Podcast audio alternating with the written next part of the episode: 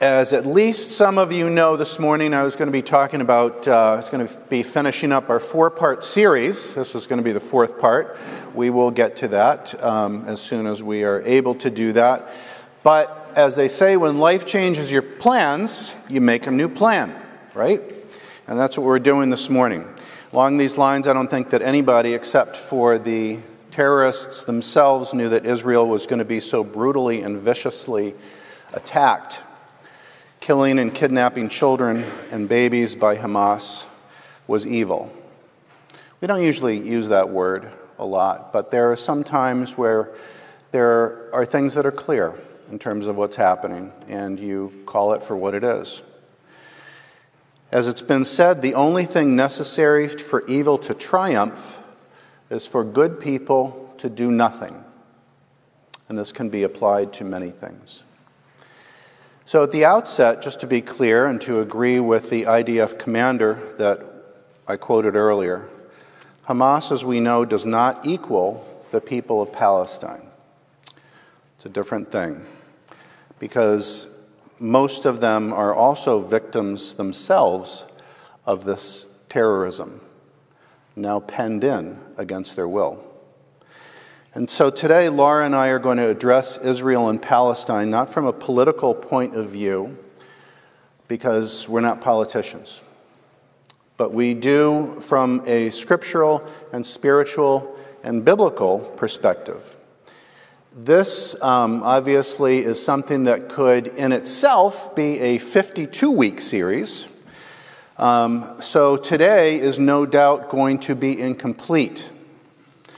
But there are a few questions that Laura and I have been asked that have to do with some underlying issues that have biblical roots, and we're going to try to address these as concisely as we can.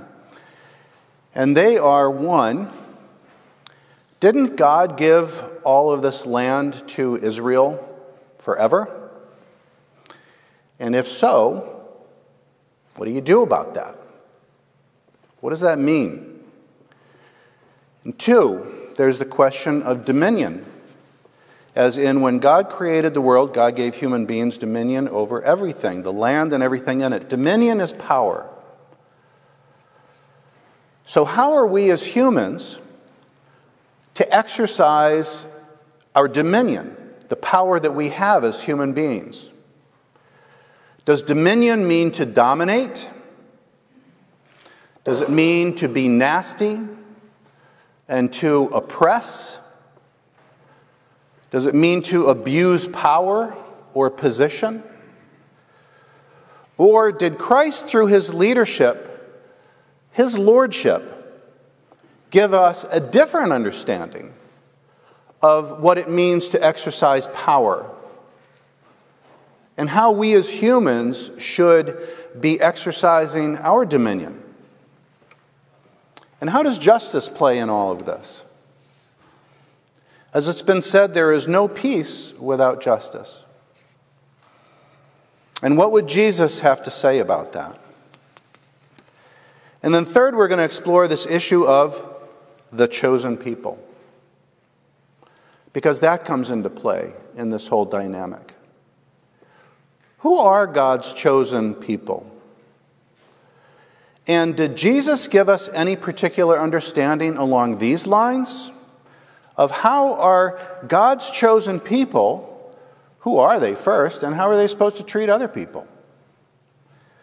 So, with these four biblical questions having to do with sacred land, dominion, God's chosen, and justice, we have our scripture passages that you have as an, as an insert there, with scripture passages on one side, a map on the other side. And as I read, I'm going to insert some commentary as I go, and then Laura's going to share some perspective following me. But before we start with Scripture, let's just start with a little helpful historical background about Israel and Palestine. As we know, or may not know, I don't know, Jacob, who was the son of Isaac and who was the grandson of Abraham, those names might be familiar, Jacob's name was changed by God to Israel, which means the one who struggles with God. Jacob had 12 sons who became the 12 tribes of Israel, 12 tribes of Jacob. It was a person. And the name Israel is derived from the Hebrew words Yisra, which means to struggle, and El, which is shorthand for God, for Elohim. So Israel is Yisrael, to struggle with God, because that's what Jacob did. So the people of Israel were literally descendants of Jacob, of Israel. And then, at one point, it became associated with the land that these people inhabited, the land of Israel. But this land, by Jesus' time, was no longer ruled or governed by the people of Israel. Right? In Jesus' day, the term for the area of land that we think of as being that was Palestine. It was all of it, the land of Palestine. And all of it back then was governed by whom?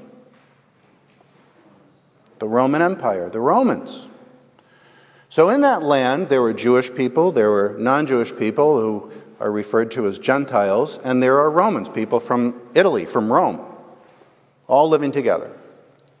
And the Romans divided the land, and if you look at your map, you can see the different areas that it was divided into at Jesus' time. Christianity Today, which is uh, a, a, name that you may recognize, a very widely respected Christian periodical, says this The historical world of the first century Israel is fascinating. Because although earlier there had been the land of Israel, like during David's time and so forth, by the time it came to the first century, there was no kingdom of geographical region called Israel. And the area had been divided into smaller territories such as Galilee, Samaria, Judea, and so forth, Decapolis, Perea, all under Roman rule. And the Romans began to refer to the whole region as Palestine, the land of Palestine. We've heard that. So everyone living in that region were technically Palestinians, including Jewish people, non Jewish, Gentiles, Romans. And this became the catch all term for that reason until the birth of the modern state of Israel in 1948. Now, considering that, let's go to Scripture. And let's begin with the questions of who's created in the image of God? Who is given God's blessing? To whom is given the power of dominion? And from Genesis, we see and we hear God created man and woman in God's own image. In the image of God, God created humanity, male and female. God created them.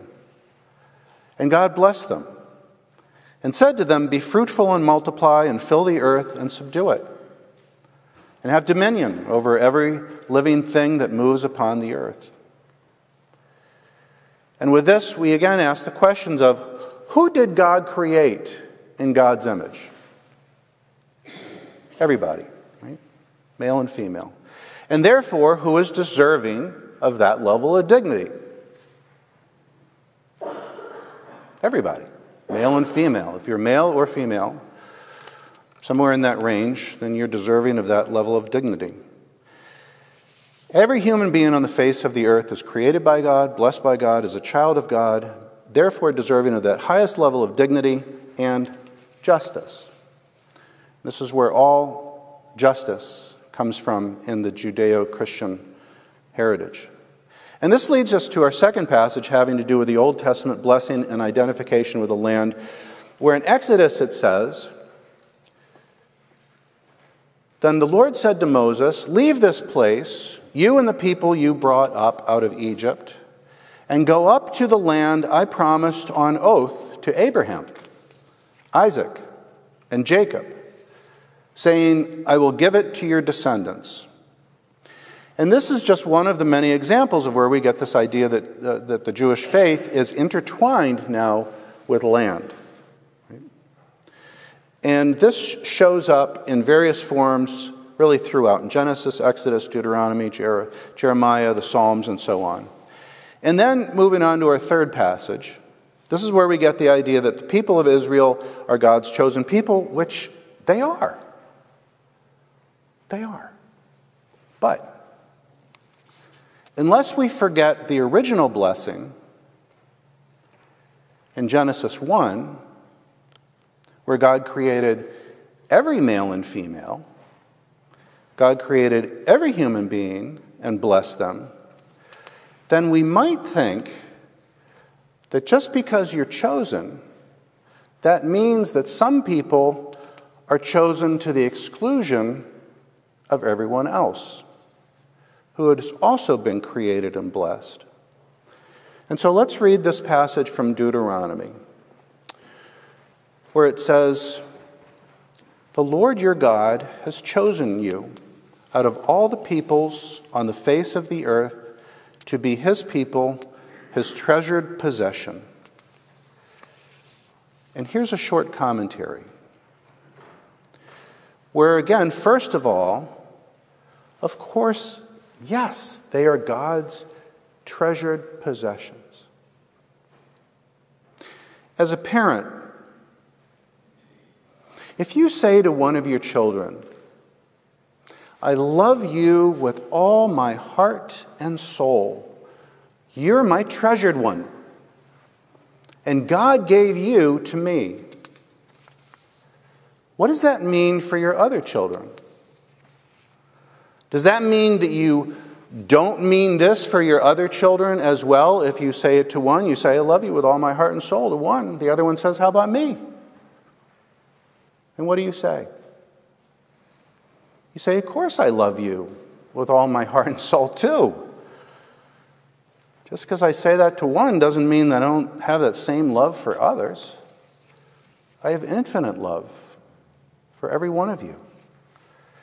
What kind of a parent would I be if I didn't?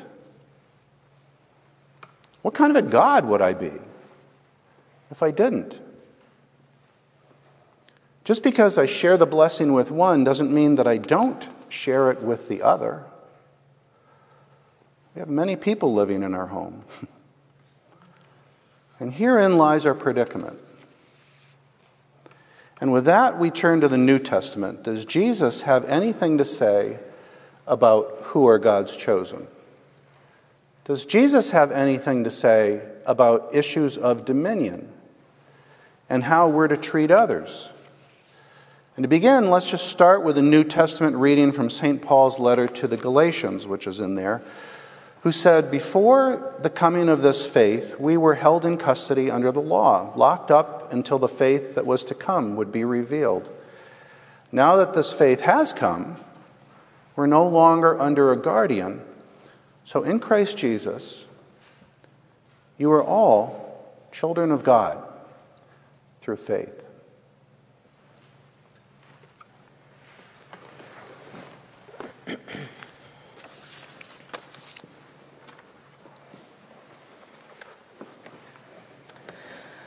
So, as Paul mentioned, the Israeli Palestinian conflict has been going on for millennia. As we know, it's complex, it's deeply intricate conflict. And now, sadly, it has turned to a war. There is a bloody and cruel history behind all of this, and sadly, it's a bloody and cruel reality that we're living right now. The actions on both sides have left millions of innocent men, women, and children in a very precarious position. The murder and suffering of the Israeli people cannot be ignored. And the suffering and the death of the Palestinian people cannot be ignored. So, where do we turn to even begin to comprehend what all this means? Where do we look to see how are we supposed to process all of this? Well, as Christians, we look to Jesus. We remember that Jesus himself lived in an occupied territory. Rome had occupied Israel for more than 60 years by the time Jesus was born. We remember that Jesus lived in a highly violent time. All male children under the age of three were brutally murdered to try to kill him when he was a child. Crucifixion and other means of torture were commonplace when he was an adult. And despite all of that, Jesus was a very effective practitioner of nonviolence. In fact, his whole ministry was radical but nonviolent. He challenged both the Roman and the Jewish leaders on everything from the way they treated people to the way they misrepresented God to the way they used violence as a means of suppression. He understood land rights issues. He understood human rights issues. And he understood peace and nonviolence. We can see this clearly when Jesus chose Saul on the road to Damascus to become the leader of the movement. Saul was transformed from someone who literally hunted down, arrested and or killed young Christians, new Christians. Jesus transformed him to Paul, someone who gave birth to the church, traveling around the world interpreting Jesus' sayings based on his experience with the resurrected Christ. Our earliest documents about Jesus are Paul's letters. And in one of those letters to the church in Corinth, Greece, Paul wrote to them to explain how, as Christians, you now have to look at the world. And Paul wrote, just as the body is one and has many members, and all the members of the body, though many, are one body, so it is with Christ. Jews or Greeks, slaves or free, all were made to drink of the one Spirit. If one member suffers, all suffer together. If one member is honored, all rejoice together. Now you all are the body of Christ, and individually members of it. I thought long and hard about what to say.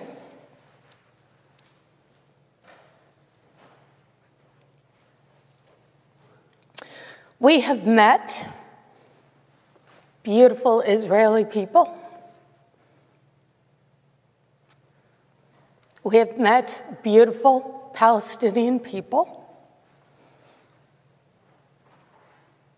So, how are we supposed to wrap our minds around what is happening in the Middle East? What has happened and what is about to happen? I could only find one source that shed any light, one source that gave me any comfort, gave me any sense of direction, gave me any sense of hope. And that was Jesus. So we ask, Jesus, what do we do in this time? And we hear him say so clearly, so loudly, You shall love the Lord your God with all your heart, with all your soul, and with all your mind. This is the greatest and first commandment. And the second is like it You shall love your neighbor as yourself. These are radical words spoken in Jesus' time.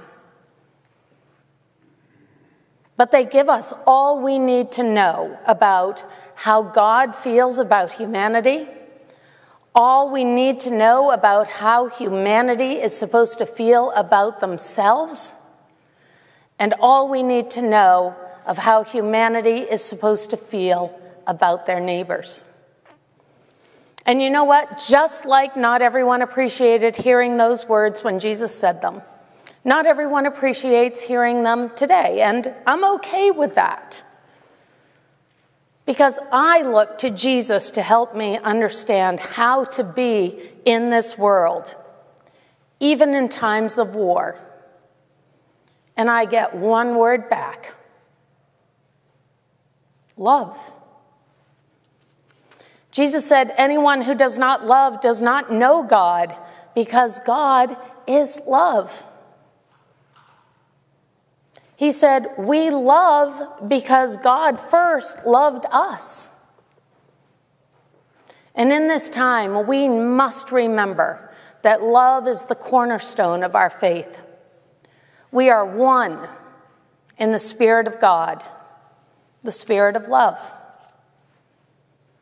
We all have compassion and empathy for every single hurting human being who lives in Israel and Palestine. When we see the faces of children who are suffering, we suffer. When we see the image of someone desperately looking for lost family members, we ache and become nauseous over the thought of it. When we see a truck full of dead bodies, we weep. Why? Because we are one in the Spirit of God. But is empathy and sympathy enough? I think in some ways, yes, but only if it moves us to go beyond, to begin to recognize that there's something deeper here. There's an issue of justice. Now, the prophet Micah called the world to justice back in 700 BC when he said, What does the Lord require of you but to do justice, to love mercy, and to walk humbly with your God? Do justice. In the New Testament, the word justice comes from the Greek word dikaiosune. This was a word of the pagan Greek civilization and carried with it the concept of justice with fair and equal distribution. That is why justice is represented by a balanced scale. The good are rewarded and the bad are punished by human society, supposedly in a fair way that balances back out. But that Greek word is a translation of the Hebrew word that Jesus used, which is tzedakah. And this word does not mean a balance. This word broadens the concept of justice to include charity and mercy, compassion, and even love.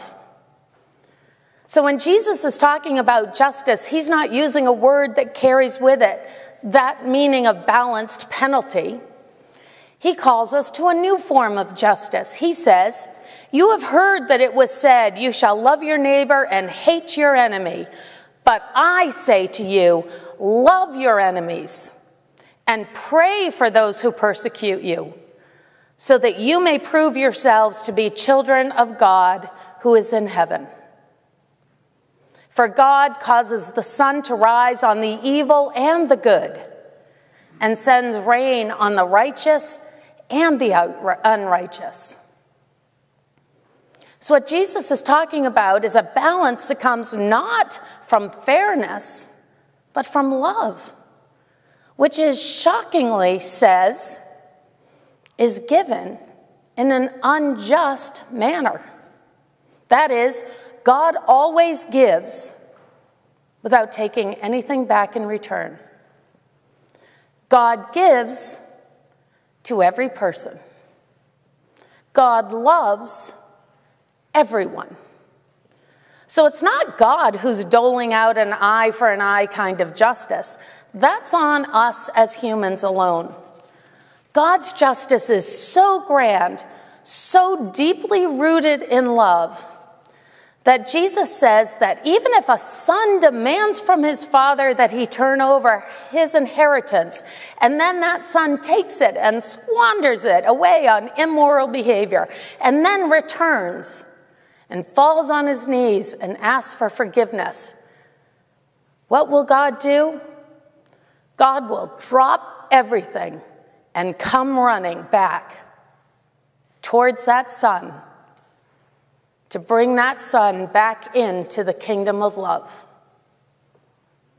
Jesus tells us time and time again to have love and compassion and genuine concern for the well being of every person.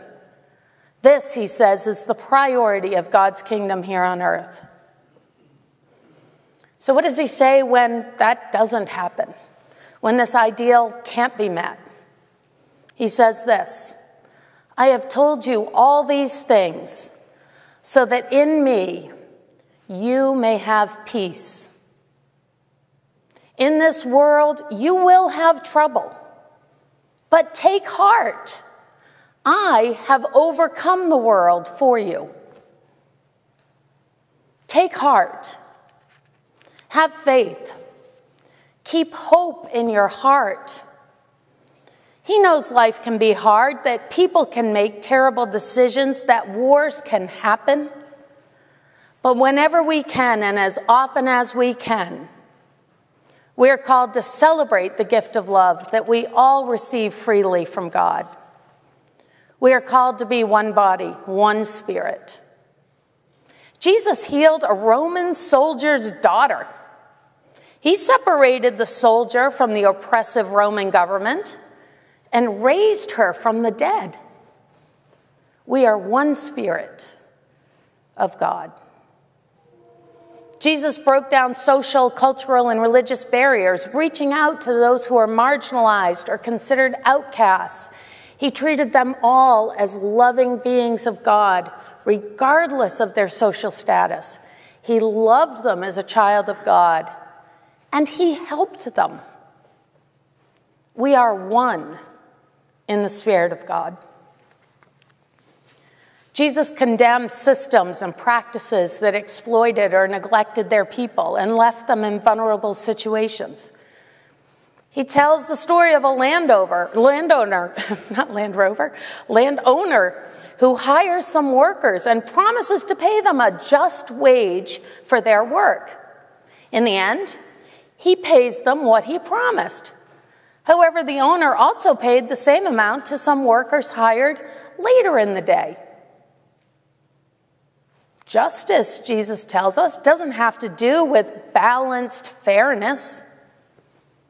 It includes a kind of generosity that goes beyond what is expected, a generosity that is as big as love. We are one in the Spirit of God. And Jesus shows us that justice can be achieved through nonviolence and peace. Blessed are the peacemakers, for they will be called the children of God. You have heard it said, says Jesus, you will love your neighbor and hate your enemy. But I say, love your enemies and pray for those who persecute you, so that you may be children of God. One spirit, one love, one justice for all. As God's faithful people, as Christians, we must stand with Christ. We stand on the side of everyone who God created, not condoning, but praying for those who hurt us. So today, I stand with Jesus. I stand on the side of hope not despair, despite this. I stand on the side of peace, not violence. I stand on the side of justice, not injustice. I stand on the side of love, not hatred. I stand on the side of mourning not militarizing. And not just for some, but for all of God's people. Will you join me? Amen.